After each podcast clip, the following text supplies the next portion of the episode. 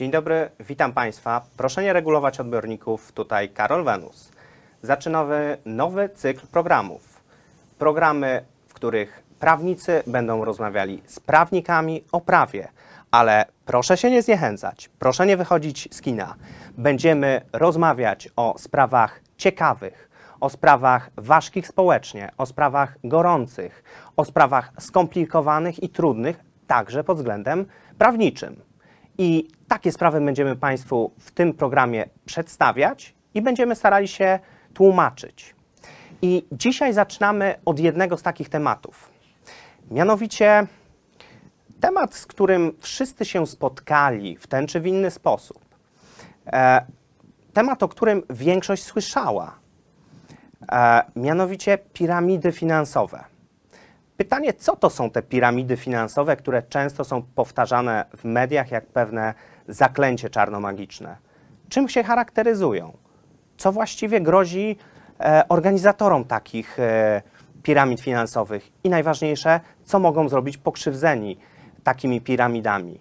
I dzisiaj będę o tym rozmawiał z moim kolegą z Warszawskiej Izby Adwokackiej, adwokatem Marcinem Chodkowskim z kancelarii Kopeć Zaborowski. Witam Cię Marcinie. Witam Cię Karolu, witam Państwa. E, no właśnie, temat e, jesteś nieprzypadkowo gościem, dlatego że mm, niewątpliwie jesteś osobą, która mm, może bardzo wiele powiedzieć e, w tym temacie i niejako rozświecić nam to od strony specjalisty, albowiem jesteś szefem praktyki prawa karnego gospodarczego w kancelarii Kopeć Zaborowski, czyli aktualnie chyba jednej z wiodących kancelarii w tym temacie, w prawie, w temacie prawa karnego gospodarczego, e, wiodących kancelarii na rynku polskim. Także Marcinie, gdybyś mógł e, naszym widzom powiedzieć prosto, co w ogóle kryje się pod pojęciem piramida finansowa? Pod pojęciem piramida finansowa e, najczęściej kryje się pewna struktura, e, która charakteryzuje się tym, że osoby e, będące na czele tej struktury, czy na, na wyższym poziomie struktury osiągają zyski wtedy, kiedy osoby będące niżej dokonują wpłat e, w ramach tej struktury. I gdybyśmy sobie to rozrysowali na, na kartce papieru, e, no to na samym szczycie będziemy mieli jakąś jedną osobę, e, na poziomie niższym kolejne osoby, ich będzie coraz więcej, dlatego ta struktura tej piramidy, bo każdy kolejny poziom charakteryzuje się większą liczebnością uczestników, a tym samym większą ilością kapitału wpłaconego do struktury. Co ważne, ta struktura działa tak długo, jak długo suma wpłat do struktury przewyższa sumę wypłat z tej struktury. Czyli mówiąc krótko, ci, którzy wpłacają, nie osiągają zysków i nie mogą na nie, nie mogą na nie liczyć, a zyskują, zyskują nieliczni stojący, stojący na czele tej, tej piramidy. Trochę tak, ale może, może nie do końca. Znaczy, y, ci, którzy wpłacają, mogą liczyć na zyski, o ile Tak długo. tak długo, jak e, znajdą osoby, które będą niżej w tej strukturze, które również będą regularnie wpłacały. I to nam powoduje, że ta struktura e, jest dość krucha w czasie e, i trwa dość krótko, dlatego że liczba osób jest skończona. E, Czyli innymi słowy, nie da się w nieskończoność pozyskiwać nowych e, uczestników tej struktury. E, Wyobraźmy sobie taki przykład, że każdy uczestnik struktury musi pozyskać sześć nowych osób. Tak? Tak, I teraz, e, czyli Łańcuszek. tak, tak w dół idziemy każdy sześć nowych osób. Mamy pierwszego uczestnika, pozyskuje sześć nowych osób. Każda z tych sześciu osób pozyskuje sześć kolejnych osób. I co się okazuje? Jeżeli dojdziemy do poziomu dziesiątego, to liczba uczestników odpowiada półtora krotności liczby mieszkańców naszego kraju. A jakbyśmy doszli do 13 poziomu, to przekraczamy populację całego świata. Więc to pokazuje, że dość szybko liczba potencjalnych uczestników takiej struktury się kończy. Czyli mm, nawiązujesz do tego powiedzenia, które niekiedy się pojawia, że e, to nie jest tak, że w piramidę e, finansową nie wolno inwestować, trzeba tylko wiedzieć, kiedy z niej wyjść. A że nikt nie wie, kiedy z niej wyjść, w związku z tym nie warto inwestować. Poza może twórcami e, Poza, tej, poza twórcami, tak. tej piramidy. Tak. Natomiast e, Ale oczywiście, o tym powiemy później, czy, Tak. czy bo tak jak uczestnicy tej piramidy finansowej tak długo osiągają zyski, jak długo ta piramida się nie zawali. Tak, o twórcach możemy powiedzieć, że tak długo e, osiągają zyski, dopóki nie zostaną złapani i pociągnięci do odpowiedzialności karnej. O tym sobie porozmawiamy trochę później, co grozi, co grozi takim, e, takim organizatorom mm, piramidy finansowej. Natomiast e, chciałbym mm, się Ciebie zapytać, mm, tak mówimy, piramida finansowa. Właściwie w jakie dobra piramida finansowa inwestuje, tudzież pozornie inwestuje, w jakie dobra, aktywa, w jakie przedmioty? Czy to jest tak, że któreś z tych aktywów, dóbr, przedmiotów inwestycyjnych są bardziej narażone mm, na pozór inwestowania w nie przez piramidę finansową, czy też piramida finansowa może być zbudowana na pozorze inwestowania tak naprawdę we wszystko? E, Znaczy, właśnie musimy tutaj sobie doprecyzować pewne rzeczy, bo tak, tak naprawdę to e, twórcy piramidy finansowej nie inwestują w nic. Znaczy, No, dlatego mówię, że pozornie, tak, że jest to pewien pozór. Jedy, jedynie chodzi o stworzenie pewnego pozoru inwestycji. I teraz e, oczywiście nie ma żadnego zamkniętego katalogu e, przedmiotów, które mogą być, e, no, takim, stanowić taki pozór inwestycji, natomiast oczywiście chodzi o to, żeby to było wiarygodne, więc najprawdopodobniej czy najczęściej będą takie przedmioty, które są trudno mierzalne, na przykład dzieła sztuki, na przykład kruszce, e, różnego rodzaju, na, przykład, przykład jakieś złoto. rzadkie, rzadkie przedmioty, na przykład złoto, tak? Mamy mm, przykład chociażby słynną e, Amber Gold. ma najsłynniejsza w Polsce piramida finansowa Amber Gold, a tak e, całkowicie, mm, całkowita dygresja. Tam teraz e, o- oczekujemy, tak naprawdę jesteśmy w trakcie odczytywania wyroku w sprawie Amber Gold. E, Mamy do czynienia z taką dziwną dla laika sytuacją i często mm, spotykam się z pytaniami o to, właściwie dlaczego sąd musi kilka miesięcy odczytywać wyrok mieszczący się na 60, w 60 tomach akt? Dlaczego sąd musi czytać, jak podają media, przez kilka miesięcy e, wyrok do pustej sali? To, no, y, trochę mówiąc pół żartem, pół serio, dlatego odczytuję do pustej sali, bo w trakcie odczytywania wyroku wszystkie osoby poza sądem muszą stać, więc być może żadna z osób, które mogłaby brać udział w odczytywaniu wyroku, Mógłby być problem. nie, chce, nie chce tego czasu poświęcić na stanie. Natomiast tak zupełnie poważnie, dlatego że obecne przepisy, które do dzisiaj jeszcze obowiązują, aczkolwiek w tym zakresie niebawem e, będzie nowelizacja kodeksu postępowania karnego, e, wymagają odczytywania całej sentencji wyroku. A ponieważ e, w sprawie mamy bardzo wielu pokrzywdzonych, to wymienienie tych wszystkich osób, kwot i, i okoliczności, które są elementem sentencji wyroku, zabiera tak dużo czasu i zajmuje tak dużo jakby miejsca e, no, w aktach sprawy. Tak, jasne. Ale rozumiem, że jest, jest, jest projekt, e, tak, tak jak wiemy, żeby to się zmieniło Tak, i było... no, jakby te przepisy, nowelizacja kodeksu postępowania karnego między innymi obejmie też y, ten element, y, gdzie ustawodawca wprowadza nowe regulacje, które właśnie mają y, no, wykluczyć taką dość absurdalną sytuację, kiedy samo odczytywanie sentencji wyroku trwa tak długo.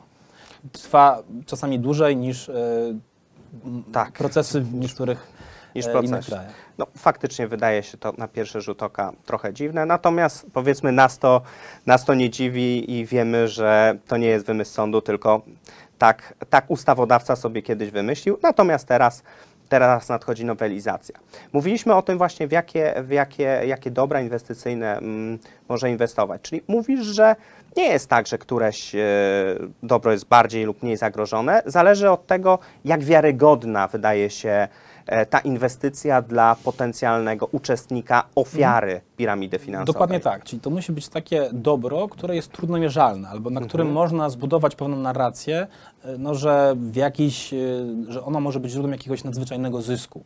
No bo, bo jakby ta, ta, te twórcy piramidy finansowej e, zachęcają zazwyczaj osoby, które chcą pozyskać od tej struktury nadzwyczajnymi zyskami. Dużo większymi od lokat bankowych, dużo większymi od takich typowych e, rynkowych instrumentów finansowych.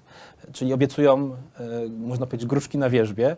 No i teraz ta wierzba, trzymając się tego powiedzenia, musi być czymś takim, e, co no, uwiarygadnia, tak, że tak może być. Odpowiednio atrakcyjnym. chociażby właśnie te dzieła sztuki. No, dzieło sztuki jest bardzo trudno mierzalne i dla kogoś, kto, kto jakby nie jest ekspertem w tej dziedzinie, no nie jest w stanie wycenić wartości danego dzieła sztuki.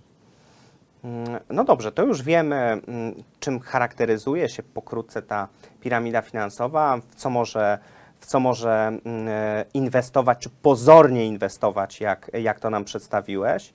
E, natomiast a tak od strony prawnej, w ogóle jak kwalifikowane jest takie zachowanie twórców czy osób stojących na czele takiej, takiej piramidy finansowej?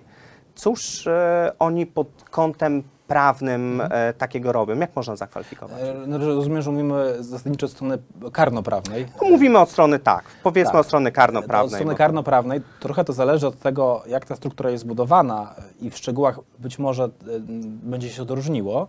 Natomiast co do zasady, to takie, taki proceder polegający na organizowaniu, tak, świadomym organizowaniu piramidy finansowej najczęściej będzie kwalifikowany jako przestępstwo- oszustwa, uregulowane w artykule 286 kodeksu karnego.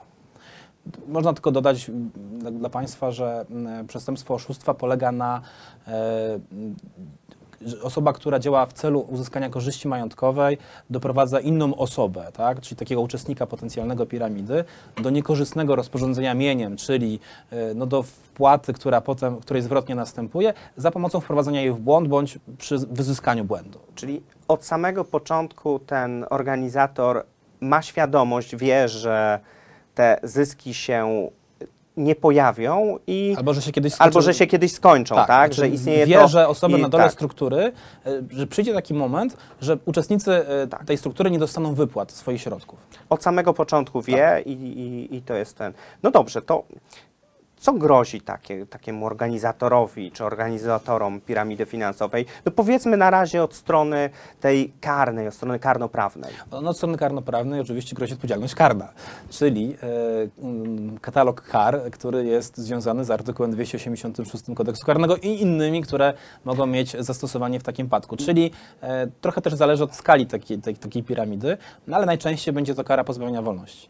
No to właśnie i... I, I jakaś kara grzywny zazwyczaj, która jest, Tak, no bo jest to- równolegle stosowana. w celu e, przestępstwa, w celu osiągnięcia Korzyści korzyści, majątkowej, majątkowej. Mm, No dobrze, a taka najbardziej znana chyba piramida finansowa mm, na świecie to piramida finansowa stworzona przez Bernarda Madoffa. Bernard Madoff został skazany po półrocznym procesie na karę 150 lat pozbawienia wolności. Czy w Polsce możemy również liczyć na takie wyroki?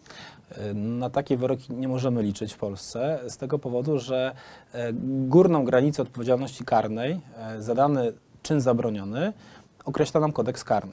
W przypadku artykułu 278, 276 kodeksu karnego, czyli przestępstwa oszustwa, e, co do zasady w trybie podstawowym tak zwanym, e, taka odpowiedzialność jest do lat 8 e, pozbawienia wolności. Natomiast w przypadku, kiedy mamy do czynienia, e, kiedy szkoda wyrządzona tym czynem przekracza 200 tysięcy złotych, czyli mienie znacznej wartości, używając e, terminologii kodeksowej, to mamy w takim wypadku tą odpowiedzialność karną rozszerzoną do lat 10. Czyli maksymalnie 10 lat pozbawienia wolności. Za, Na- za jeden czyn. Za, tak? jeden, E, za, jeden, czyn. za jeden czyn e, w postaci w tym. I ile tak, e, ile z praktyki potrwa proces? Oj, to Uśmiecham się, szanowni państwo, uśmiecham się, tego, że znam odpowiedź. wie ale- zapewne, ile taki proces może potrwać. Pół roku? E, Na pewno Jak nie pół? Znaczy, y, zależy jak definiujemy jeszcze słowo Nie, proces. by- ustalmy, że jest to proces, e, e, ustalmy, że jest to proces sądowy od momentu e, trafienia aktu oskarżenia do sądu, aż do momentu Prawomocnego prawomocnego, prawomocnego zakończenia. No to, to, to, mogę tylko jeszcze dodać, że e, w takich sprawach, szczególnie w takich sprawach, a, a, zwłaszcza w sprawach, w których mamy bardzo wielu pokrzywdzonych, to bardzo długo trwa jeszcze samo postępowanie przygotowawcze, czyli ten okres e, postępowania karnego, który jest od momentu wszczęcia takiego postępowania do momentu skierowania e, aktu oskarżenia i to gromadzenie trwa bardzo długo. Natomiast sam proces również trwa niestety bardzo długo.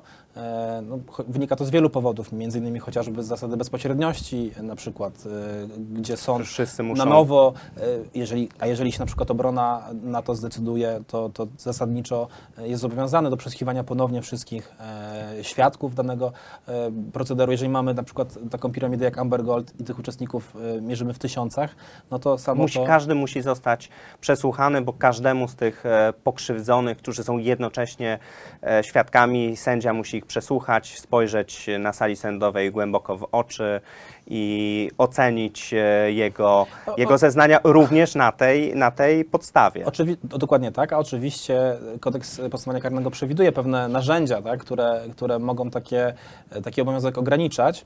No niemniej to zależy trochę od dobrej woli stron tego postępowania. Natomiast No, e, w praktyce jest to na pewno kilka lat. Na pewno jest to kilka lat. No, e, wspominaliśmy Amber Gold. Wydaje mi się, że tam ten proces e, trwał około pięciu lat. Tak mi się Proces wydaje. trwa 5 lat i tu E, mówimy o- o, pierwszej mówimy instancji. O, mówimy o pierwszej instancji, A także do, do jeszcze- uprawomocnienia się tego, e, tego procesu jeszcze trochę e, poczekamy, bo zapewne e, jedna czy druga strona złoży apelację. No z pewnością tego, tego należy Pomijając się już e, kwestię, oczekiwać. jak długo będzie trwało przygotowanie uzasadnienia tego postępowania. No, w takie, tak, w takiej, w takiej sprawie na pewno, na pewno, na pewno odpowiednio długo. Czyli e, na półroczne procesy nie mamy e, póki co, a prawdopodobnie e, Chyba, że mogę sobie wyobrazić jakąś sytuację, że mamy do czynienia z jakąś, e, jakimś takim trybem konsensualnym, tak? gdzie, gdzie druga strona no, przyznaje się do winy, dobrowolnie się poddaje karze, no to być może w takim wypadku i mamy do czynienia z jakąś niewielką strukturą, to może by było to możliwe w ciągu powiedzmy pół roku. Tak, czyli e, wydaje mi się, że w Polsce z doświadczenia nawet włamanie do piwnicy w celu kradzieży roweru również e, taki proces trwa ponad pół roku. Co dopiero mm, w sprawie skomplikowanej e, piramidy finansowej, gdzie, gdzie mm, szkody idą w, czasami w setki tysięcy. Czy nawet w setki milionów, jak W Setki, to, e, tak, oczywiście. Mm, Chciałem powiedzieć setki milionów, setki tysięcy to e, drobnostka przy takich, przy takich, e, przy takich, mówiąc kolokwialnie, przekrętach. No dobrze, to wiemy w jakiej granicy mm, taki organizator może odpowiadać karnie, ale tak naprawdę kto ponosi tą odpowiedzialność, e, kto ponosi tą odpowiedzialność karną? E, Organizator, jeżeli jest to spółka, czy tylko prezes zarządu, czy również inne osoby, czy również sam podmiot może ponosić odpowiedzialność. Wiem, że e, e, typowa odpowiedź prawnika, ulubiona odpowiedź prawnika też ją stosuje, to zależy. No, Natomiast ale, tak, ale tak rzeczywiście jest to zależy. Natomiast oczywiście, jeżeli mówimy o spektrum możliwości, to jest, można sobie wyobrazić sytuację, w której podmiot będzie odpowiadał. Można sobie wyobrazić sytuację, kiedy będzie odpowiadał osoba zarząd, zarządzająca takim podmiotem, organizująca faktycznie y, taką, taki podmiot. I wcale nie musi być formalny na przykład prezes zarządu. Wyobraźmy sobie, że organizatorem takiej piramidy jest spółka, na przykład y, z ograniczoną odpowiedzialnością, y, która ma jakiegoś prezesa i taką osobą, która odpowiada, wcale nie musi być prezes tej spółki. Może być na przykład ekonomiczny właściciel albo osoba, która rzeczywiście no, sprawuje kierownictwo taką spółką, czy, czy wydaje polecenia temu prezesowi. Co ciekawe, mogą być nowi uczestnicy. Można sobie wyobrazić taką sytuację, kiedy to e, nowy uczestnik e, przyciąga kolejnych uczestników. I to wszystko zależy od jego świadomości. Na przykład, jeżeli on będzie miał świadomość tego, Czyli jeżeli ma świadomość, że jest to piramida finansowa, że na tym prawdopodobnie w którymś, znaczy na pewno w którymś momencie e, ktoś straci, ma tę świadomość, to również on może zostać pociągnięty do odpowiedzialności. Może zostać pociągnięty do odpowiedzialności i to, Karnej. nawet, i to nawet może być e, w różnych formach. Może być to na przykład e, współsprawstwo tak zwane, czyli może być ustawione jako osoba, która wspólnie w porozumieniu z organizatorem dokonuje takiego procederu. Jeżeli na przykład tylko pomaga, e, czy nie wiem, przyprowadza taką osobę, tak, która zawiera jakąś umowę z tym e, z organizatorem, może być to forma pomocnictwa. E, Jest tu bardzo wiele różnych możliwości, które Ja, można jasne. w A w jakiej, w jakiej, e, do jakiej, w jakiej granicy odpowiada ten właśnie, ten kto pomógł, ten kto wprowadził? E, Czy dla niego jest jakaś odpowiedzialność niższa, czy... czy to- Co, co do zasady co do- odpowiada, odpowiada w takiej samej granicy jak ten Czyli organizator. też do 10. Też do 10 e, lat, W przypadku oczywiście Czy to będzie pomocnik, znacznej- czy to będzie współsprawca, wartości. no to współsprawca też oczywiste będzie odpowiadał tak samo jak, e, jak, jak osoba. Może też taka struktura być e, czasami potraktowana jako zorganizowana grupa przestępcza i to też nam generuje dodatkową jeszcze odpowiedzialność karną.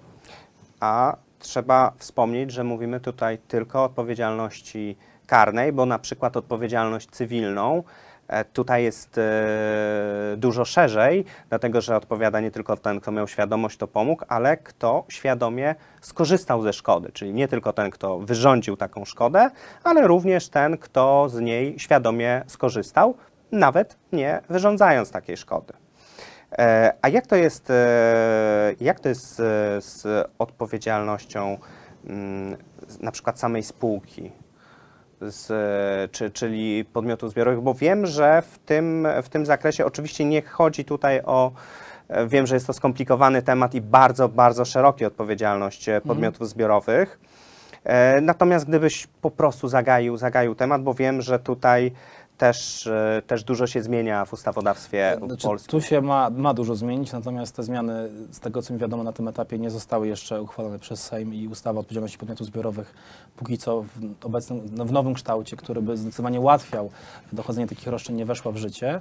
Miejmy nadzieję, że Sejm przyszłej kadencji, bo wydaje mi się, że w tej kadencji to się już raczej nie wydarzy, ale że Sejm przyszłej kadencji powróci do, do tego projektu, bo w mojej ocenie jest niezwykle potrzebny.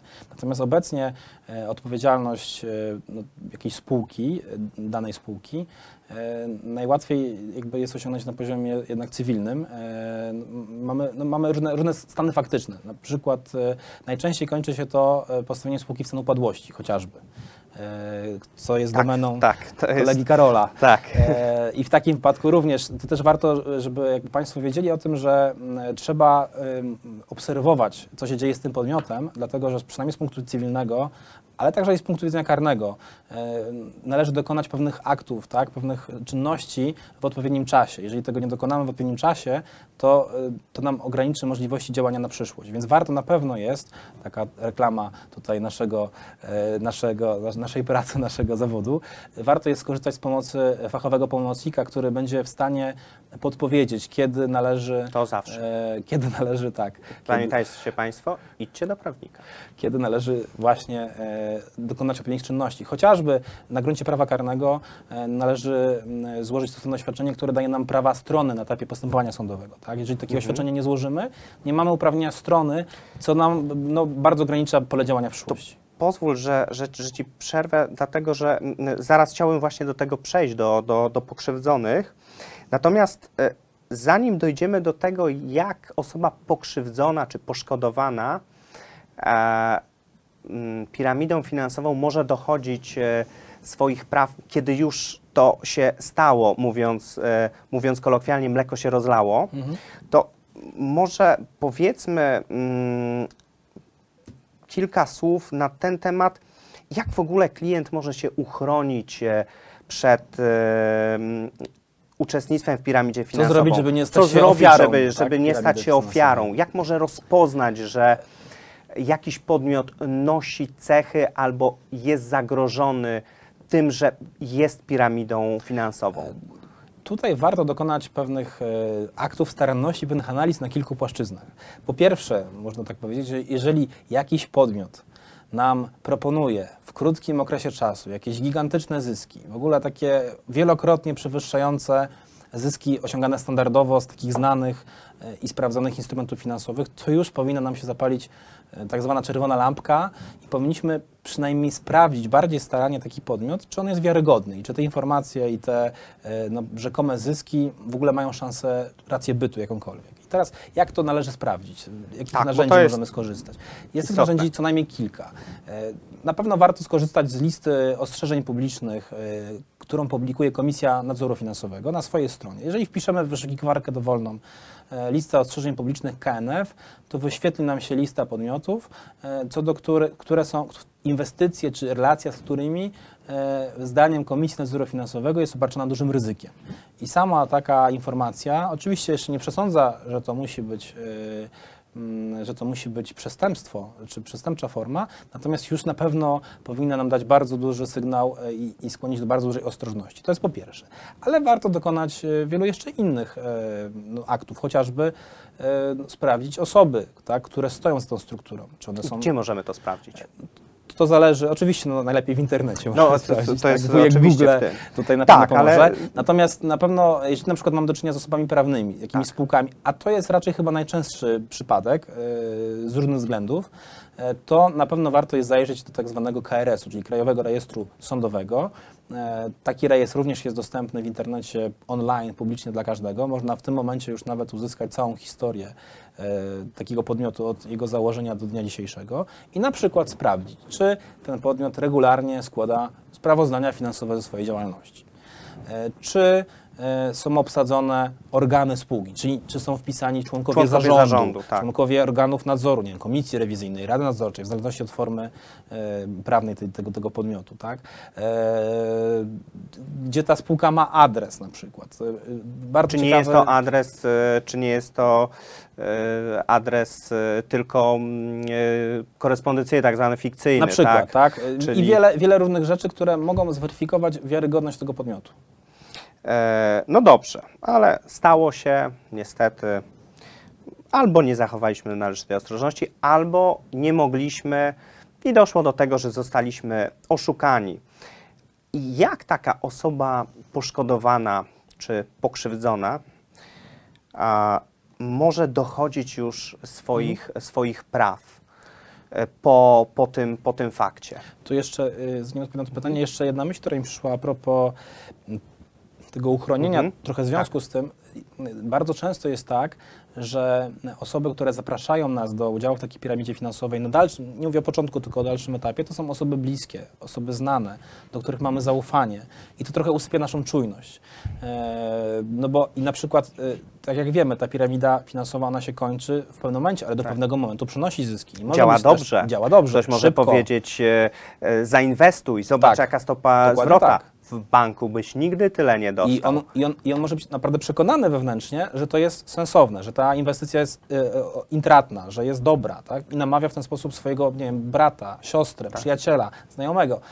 I to jest wiarygodne, pokazuje wyciąg bankowy, tak? Rzeczywiście to się wydarzyło. Więc to, dlatego ten mechanizm jest tak, y, tak niebezpieczny, tak trudny, bo on na początku generuje te zyski. Rzeczywiście generuje te zyski. Natomiast y, co może zrobić y, osoba, która już została Padła pokrzywdzona, ofiarą. która no, jednak nie dostała tego zwrotu. Tak? No, oczywiście znowu ma tu wiele różnych narzędzi. No, pierwsza rzecz powinna się udać do prawnika, który, No to, to doradzi- Pamiętajcie który doradzi, e, co w tym wypadku zrobić, ale zupełnie poważnie mówiąc, e, tak raczej należy zrobić. Natomiast, e, natomiast co może zrobić? No, mamy znowu dwie drogi, drogę cywilną, drogę karną. Ja nie tylko dlatego, że zajmuję się prawem karnym, e, bardziej niż cywilnym, e, rekomenduję tę drogę karną, ale Ja również się uważam, zgadzam. E, Uważam, że ona jest e, o wiele bardziej skuteczna z wielu powodów i, i, i, dlatego, i, i bardziej dostępna też może dla, e, dla wielu osób. Czyli należałoby w takim wypadku, jeżeli e, mamy taką informację, natychmiast złożyć zawiadomienie o możliwości popełnienia przestępstwa do stosownych organów, do prokuratury, do policji, no, do tego, kto ma dostęp, e, akurat dana osoba. E, Dlaczego? Bo to nam zainicjuje postępowanie karne, albo staniemy się stroną takiego postępowania, które być może się już toczy e, w tym, e, w tym zakresie. I dlaczego jest droga karna, można powiedzieć, lepsza e, od drogi cywilnej z punktu widzenia interesu czy takiego, takiej osoby, inwestora? Po pierwsze dlatego, że nie wymaga od niego tak dużej wiedzy jak, jak droga karna, dlatego, bo drogą karną prowadzić co do zasady prowadzą organy w postaci prokuratury czy innych instytucji państwowych. Tak, a w postępowaniu cywilnym to on musi wykazać pewne rzeczy, on musi udowodnić, e, na nim spoczywa, tak jak my to mówimy, e, ciężar, ciężar dowodu. Na nim spoczywa obowiązek e, przeprowadzenia, znalezienia pewnych dowodów I to i przedstawienia trybie. ich sądowi w odpowiednim trybie. czasie i tak dalej. Pod rygorem utraty takiej to, możliwości oczywiście, więc to jest skomplikowane. jest- Natomiast w postępowaniu pierwsza rzecz. W postępowaniu karnym ten ciężar na siebie po pierwsze bierze y, co do zasady prokuratura, czyli państwo. czyli państwo, a po drugie ten reżim i rygor, y, który wiąże się z, chociażby z postępowaniem dowodowym jest o wiele y, jakby mniej, lżejszy, Lżejszy. Tak? mniejszy niż to ma miejsce w postępowaniu cywilnym, dlatego że tu mam, tam mamy spór, który no, ma pewną cechę sporności, tak zwanej Tak. kontradyktoryjności, Tak. mówiąc językiem e, prawnym, natomiast tutaj mamy do czynienia z zasadą prawdy materialnej, czyli jednak sąd ma na, za zadanie dojść do wyjaśnienia nam sprawę. tak E, jak Więc to było. jest pierwsza rzecz, czyli ten ciężar jest po stronie instytucji państwowych. Drugi element to są koszty, które często są niebagatelne, dlatego że w tych piramidach finansowych najczęściej niestety, ale inwestujemy znaczne środki. To nie są kwoty rzędu tysiąca, dwóch, trzech czy pięciu, tylko kilkudziesięciu bądź kilkuset e, tysięcy złotych. A to powoduje w przypadku postępowania cywilnego, czyli dochodzenia roszczeń tak, na drodze postępowania cywilnego, chociażby konieczność uiszczenia tak zwanego wpisu sądowego Tak. Który jest uzależniony od tej kwoty. W przypadku prawa karnego nie mamy takiej, e, takiego obowiązku. E, koszty na czas postępowania bierze na siebie państwo, a w sytuacji, kiedy y, dokona skazania, to przerzuca je częściowo bądź w całości na, na osobę skazaną. No i wreszcie, e, nazwijmy to postępowanie karne, jest e, bardziej motywujące dla e, organizatorów takiej piramidy, aby jednak się rozliczyć z osobami oszukanymi e, takim procederem, dlatego że no, ich bezpośredni los e, no, jest zagrożony, tak? czyli perspektywa e, tak zwanych wakacji, e, czyli, czy, W czy kary pozba- odosobnienia. Tak, czy kary Tak. pozbawienia wolności, mówiąc na wprost, no to jest bardziej motywująca niż jakaś odpowiedzialność teoretycznie cywilna, która, do której czasami droga jest bardzo daleka. Tak, to prawda też zawsze powtarzam klientom, że nic tak nie motywuje drugiej strony do zapłaty swoich długów, jak wizja mm, spędzenia dłuższego czasu w miejscu odosobnienia e, za kratkami. Tak, bo w postępowaniu cywilnym to zawsze przyjdzie komornik, powiemy, że mm, nie mamy tych pieniędzy, możemy ukrywać, e, są różne, są różne mm, opcje. Natomiast w postępowaniu karnym, na przykład e, kiedy mamy orzeczoną karę w zawieszeniu, Tak, bo tu, trzeba dodać, jest, że... mo- to motywuje. Tak, jest- trzeba- trzeba dlaczego dodać, to e, motywuje, jeżeli na przykład mamy e, karę pozbawienia wolności orzeczoną w zawieszeniu? Już, już tłumaczę, dlaczego to motywuje. Znaczy, żeby o tym powiedzieć, to trzeba jeszcze dodać jeden element, że w postępowaniu karnym y, pokrzywdzona osoba może żądać, i na takie żądanie sąd ma obowiązek, jest zobligowany, orzec tak zwany obowiązek naprawienia szkody. Czyli orzeka, że e, osoba, która, na rzecz której popełniono przestępstwo, tak, e, to ten, sprawca musi tą szkodę naprawić. I teraz, jeżeli taki obowiązek jest orzeczony, obowiązek naprawienia szkody, a na przykład kara jest pozbawienia wolności w zawieszeniu, e, to jeżeli w okresie próby tak zwanym, czyli w okresie na jaki te, te zawieszenie trwa, nie zostanie naprawiona szkoda, może to stanowić i często stanowi podstawę do jednak orzeczenia, do zasądzenia wykonania tej kary, czyli jakby te zawieszenie Czyli ulega mówiąc odwołaniu. prostym językiem, osoba, która mm, miała karę pozbawienia wolności w zawieszeniu, czyli e, em, przez jakiś czas e, musiała stosować się do obowiązku, do mm, systemu prawnego, nie mogła popełnić podobnego Mhm. przestępstwa, e, musiała to spełnić, ale nie szła na ten okres e, do więzienia, Tak. to w tym momencie ona, jeżeli nie spłaci nam tego zadłużenia, tego obowiązku naprawienia szkody orzeczonego przez sąd, może trafić do tego więzienia. Może Sąd, trafić. sąd e, fakultatywnie może taką karę e, zarządzić odbycie takiej kary pozbawienia wolności. W związku z tym Mhm. Tak. motywuje to e, takiego skazanego, czyli osobę, która, która nas oszukała, do tego, żeby, żeby to e, zapłacić. I co też ważne, jeszcze wracając do, tego, do tej tezy, że e, bardzo często organizatorem takiej e, struktury z punktu widzenia formalno-prawnego jest na przykład spółka, no to w przypadku prawa karnego nie musimy tego wylonu korporacyjnego, że tak to ujmę, przekuwać, tylko idziemy wprost do osoby odpowiedzialnej za, za tą e, organizację tej spółki, tylko, e, czyli do osoby, konkretnie osoby fizycznej, która za to odpowiada. No nie może się niejako schować za spółką, jak Tak. ma to miejsce w przypadku prawa cywilnego. Czyli y, mówiąc o tym, masz, masz na myśli to, że w,